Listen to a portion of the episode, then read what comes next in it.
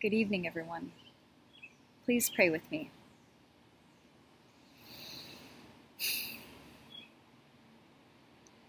May the words of my mouth and the meditations of all of our hearts be acceptable in your sight. O God, you are our rock and our Redeemer. Amen.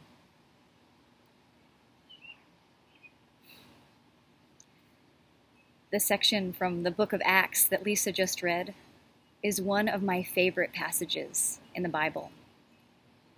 I am an unabashed lover of community, and this passage gets right to the spirit of a communal vision for Christian life.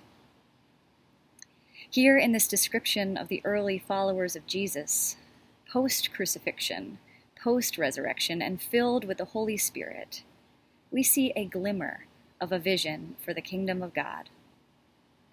We see the potential of humanity at our best, sharing all things so that no one has any need, breaking bread together with glad and generous hearts. Yet, even for those early Christians, we know that this moment was just a glimmer. The book of Acts continues with stories of violent deaths and persecution, betrayal, and infighting. Our epistles then further show a body of Christ that lives continually in the not yetness of God's kingdom.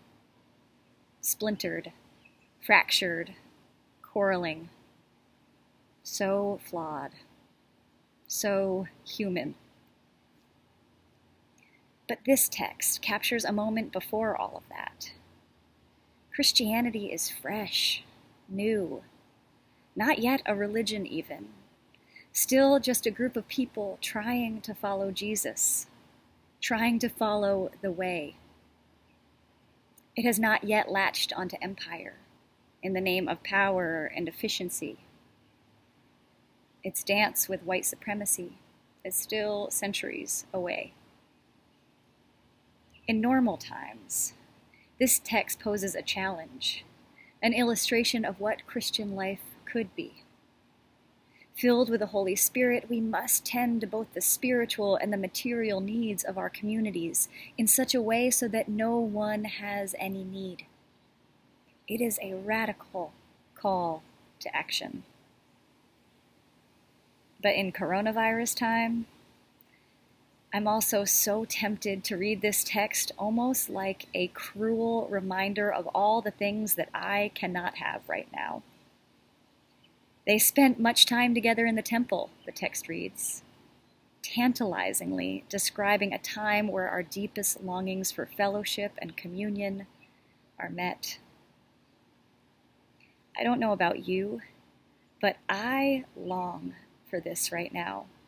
I long for the physical act of being together in our chapel at Richmond Hill, of taking communion with you all, hugging you, being with you. Ronald Rolheiser writes that spirituality is what we do with the holy longing inside of us. And if we allow it to, this longing can be destructive if we allow ourselves to pay attention only to the things that we do not have, we live in a world of scarcity and want. It turns us against one another, thinking only for ourselves and our needs. But what if we see this longing inside of us as that vital thread that keeps us connected even when we can't be together? What if this longing is the Holy Spirit working through us? Reminding us that we are profoundly interconnected with one another in some wondrous and awesome ways. Reminding us, perhaps, that our liberation is indeed bound up with one another.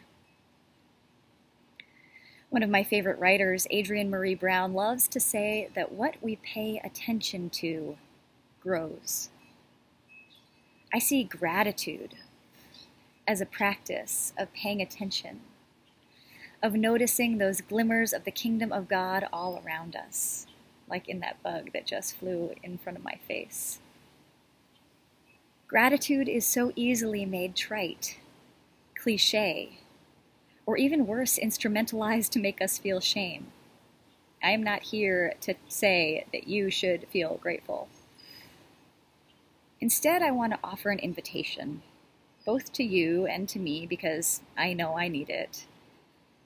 An invitation to practice gratitude as an act of resilience and resistance to a world and a global economy that wants us to feel scarcity and want.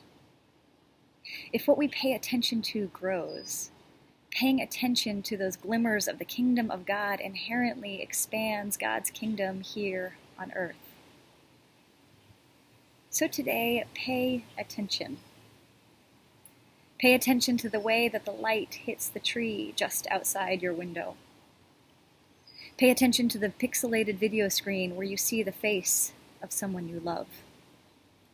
Pay attention to the mutual aid networks and food distribution sites and prison advocacy work and health clinics that are popping up and continue to work all over our city.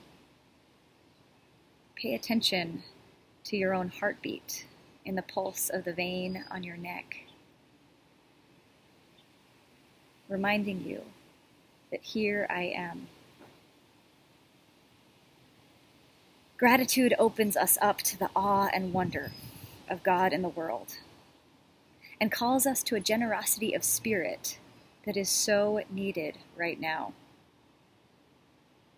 Today, all across the country is Giving Tuesday now, and we at Richmond Hill are running a funder- fundraiser. I invite you to give with glad and generous hearts to this community and to all the others that you care about that so desperately need your financial support right now. There is so much good work being done here in Richmond and all across the world. So much to support at a time of so much need. But more than that, in this time where the not yetness of God's kingdom is so apparent in our world, pay attention to those glimmers of it that you do see. Pay attention to them so that they grow. Let those glimmers fill you with awe and wonder. Go then with glad and generous hearts, filled with the Holy Spirit, praising God and having the goodwill of all the people. Amen.